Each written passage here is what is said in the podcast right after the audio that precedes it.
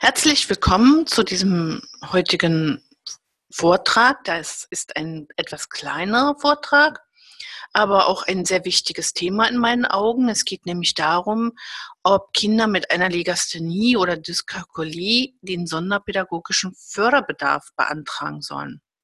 Dazu muss man wissen, dass ein sonderpädagogischer Förderbedarf nur beantragt werden kann von der Schule für das Kind, wenn die Eltern das unterschreiben. Haben Eltern aber einmal unterschrieben, dass sie es zulassen, dass ein sonderpädagogischer Förderbedarf beantragt wird, dann haben sie ähm, gar kein Mitspracherecht mehr. Dann wird sich nur noch die Schule darum kümmern und da kann auch schon mal etwas dabei herauskommen, was Eltern so nicht wollten, weil sie einfach den Unterschied zwischen sonderpädagogischem Förderbedarf oder äh, dem Nachteilsausgleich der Behandlung nach einem LRS-Erlass nicht kennen, nicht ausreichend kennen. Das möchte ich jetzt mal erklären. Also was ist der Unterschied zwischen einem sonderpädagogischen Förderbedarf und einem LRS-Erlass.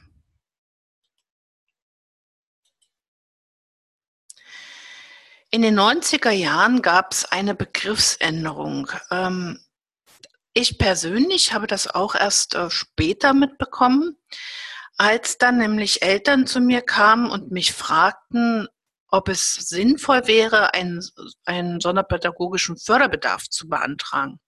Da musste ich mich jetzt auch erst einmal damit beschäftigen, weil ich mir am Anfang gar nicht darüber so klar war, dass sich die Begriffe in den 90er Jahren, wie gesagt, geändert haben.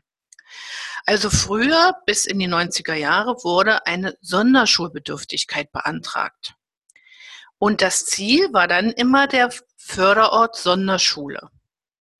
Also der Begriff Sonderschule ist also der veraltete Begriff für die heutige Förderschule.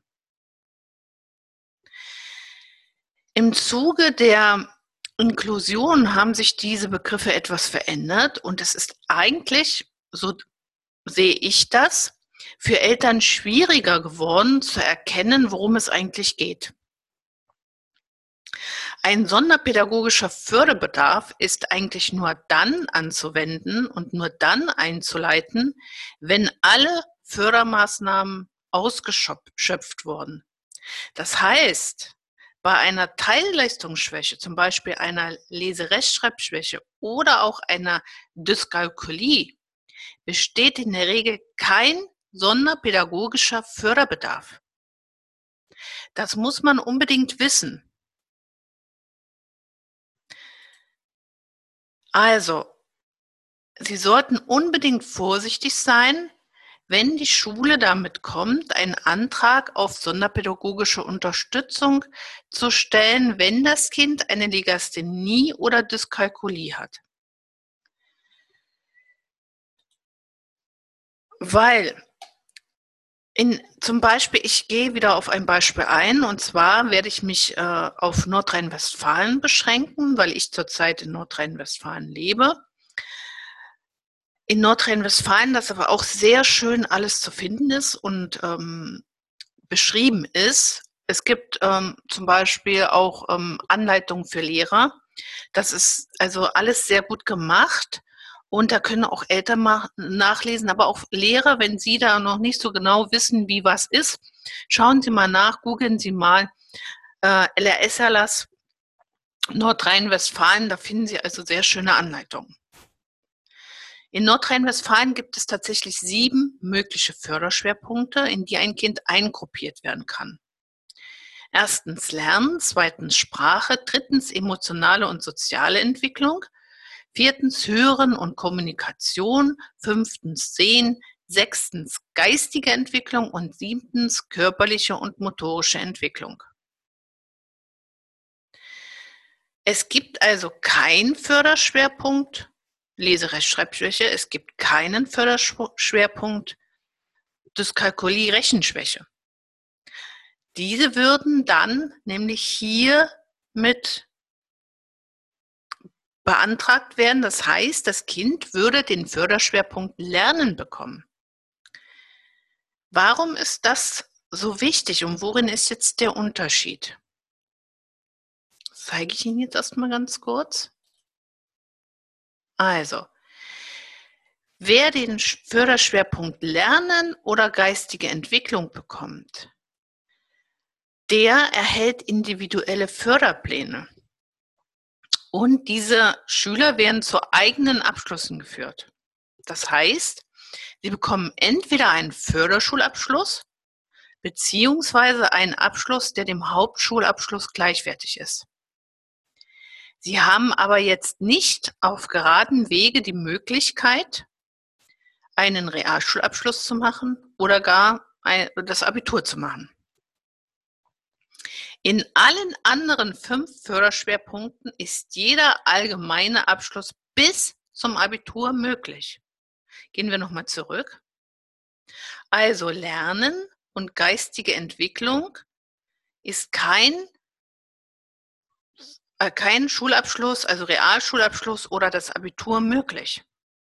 Aber bei Sprache, emotionale und soziale Entwicklung, Hören und Kommunikation, Sehen und körperliche und motorische Entwicklung ist ein normaler Schulabschluss, ich sage mal normaler Schulabschluss, um es einfacher zu formulieren, äh, möglich. Wenn wir jetzt aber wissen, was für Ursachen eine Legasthenie oder eben Leserechtschreibschwäche und eine Dyskalkulie, eine Rechenschwäche haben kann, das ist zum Beispiel ja auch auf ähm, körperliche und motorische Entwicklung zurückzuführen ist, teilweise.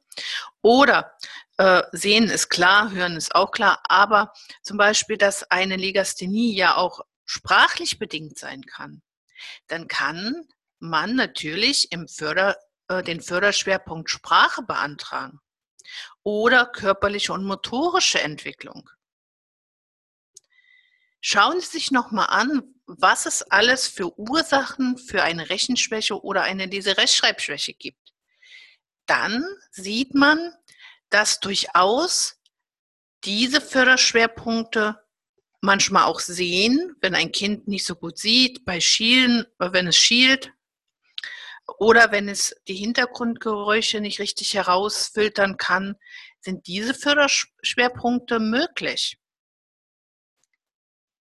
Was ist denn jetzt der Unterschied zu einem LRS-Erlass? Der LRS-Erlass in Nordrhein-Westfalen wieder ist kein Legasthenie-Erlass, sondern ein Leserechtschreiberlass. Das bedeutet, er wird generell bei Schwierigkeiten mit beim Lesen und Schreiben angewendet. Also wenn ein Kind beim Lesen und Schreiben Probleme hat, dann sollte mit dem LRS-Erlass gearbeitet werden. Dieser ähm, erteilt nämlich das Recht auf einen Nachteilsausgleich, kurz genannt NTA. Was bedeutet ein Nachteilsausgleich? Das bedeutet nämlich, dass es Schutzmaßnahmen für alle Fächer gibt. Das heißt, dass in keinem Fach die Rechtschreibung bewertet werden soll.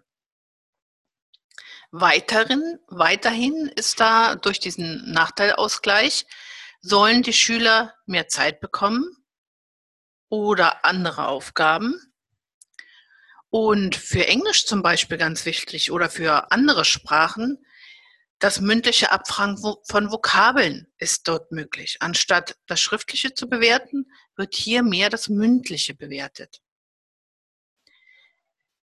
Was soll dieser LRS-Erlass bewirken? Er soll Angstfreiheit ermöglichen, dass die Kinder nicht mehr mit so viel Druck und Angst in die Schule gehen. Und er soll ein individuelles Lernklima schaffen, damit diese Kinder zu einem guten Schulabschluss geführt werden können, eben zu einem Realschulabschluss oder sogar bis ins Abitur. Kinder mit einer Leserechtschreibschwäche oder einer Rechenschwäche können auch das Abitur machen. Sie können auch studieren. Wie dieser Nachteilsausgleich wirkt, können Sie wirklich auch mal recherchieren. Geben Sie, wie gesagt, ein LRS-Erlass und Sie werden für jedes Bundesland den gültigen LRS-Erlass finden. Und der LRS-Erlass gilt für alle Schüler, die eine Leserechtschreibschwäche haben. Leider ist es bei Kindern mit einer Rechenschwäche etwas schwieriger, weil in vielen Bundesländern dieser Nachteilsausgleich dort nicht zur Wirkung kommt. Das heißt, zum Beispiel in NRW gibt es keinen Nachteilsausgleich für Kinder mit einer Rechenschwäche. Aber da könnte man schon mal prüfen, ob das vielleicht auf eine körperliche und motorische Entwicklung zurückzuführen ist. Zum Beispiel eine Entwicklungsverzögerung, die dazu führt, dass das Kind in, mit dem Rechnen in den ersten Schuljahren nicht so gut klarkommt, deshalb viel verpasst und deswegen eine Rechenschwäche entwickelt hat. Also da gibt es Möglichkeiten, aber man sollte halt bedenken, dass Lernen und geistige Entwicklung als Förderschwerpunkt eine ganz andere Wirkung haben und einen ganz anderen Lebensweg für das Kind zur Folge haben als ein LRS-Erlass, als ein Nachteilsausgleich.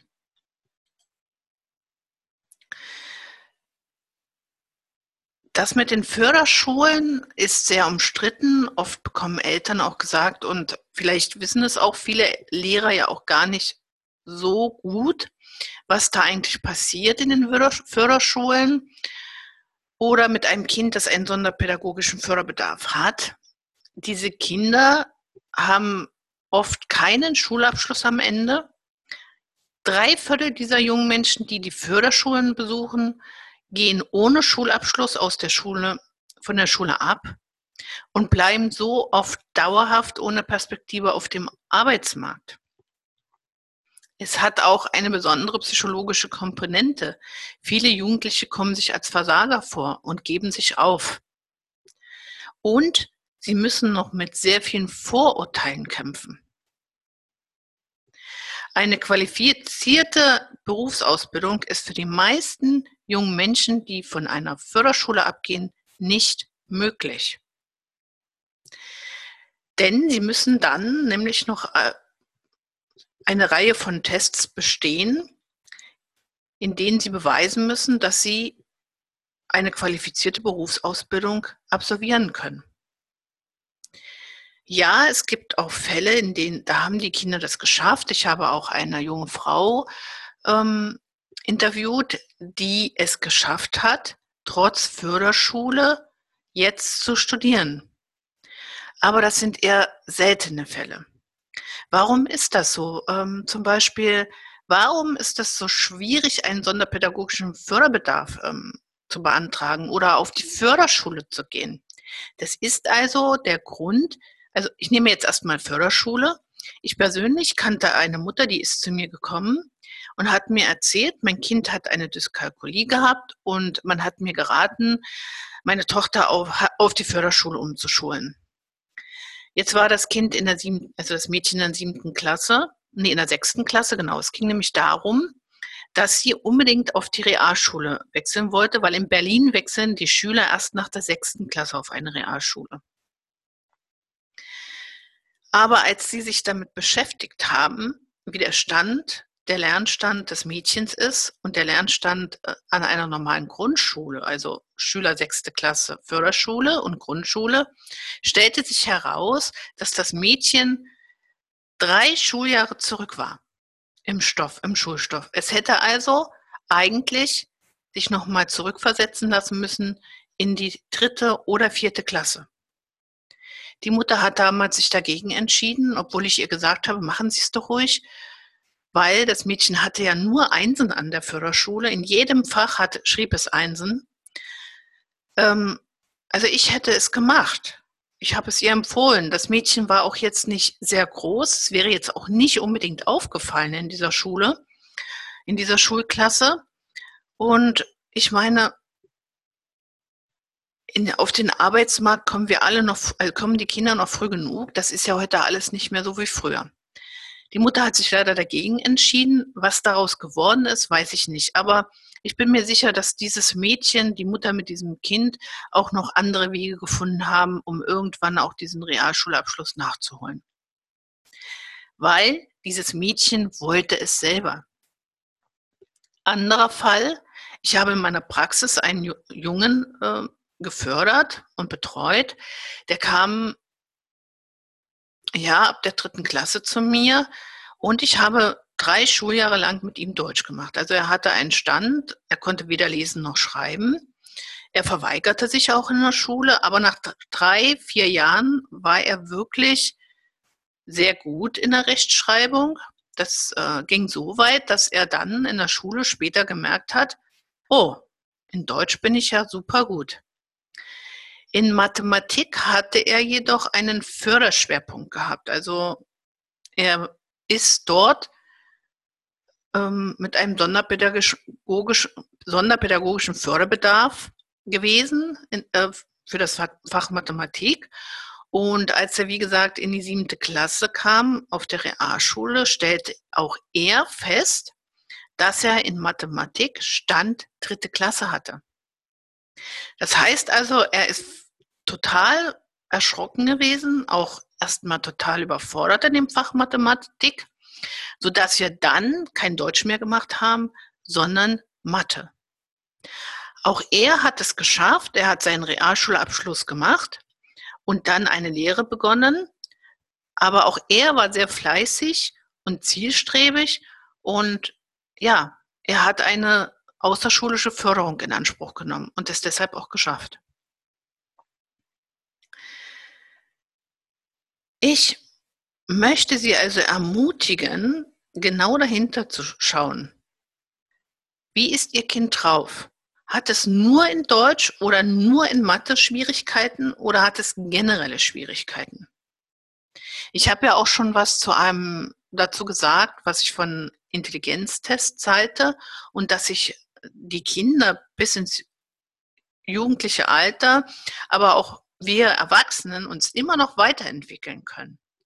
In meinen Augen ist die richtige Förderung das Wichtigste. Die richtige Förderung, die Unterstützung der Kinder und Jugendlichen, dann können es alle schaffen. Alle, die eine Leserechtschreibschwäche haben oder eine Rechenschwäche, können einen Realschulabschluss absolvieren oder gar das Abitur und auch studieren. Ich hoffe, ich habe Ihnen ein bisschen Klarheit geben können und auch ein bisschen Mut und wünsche Ihnen viel Erfolg.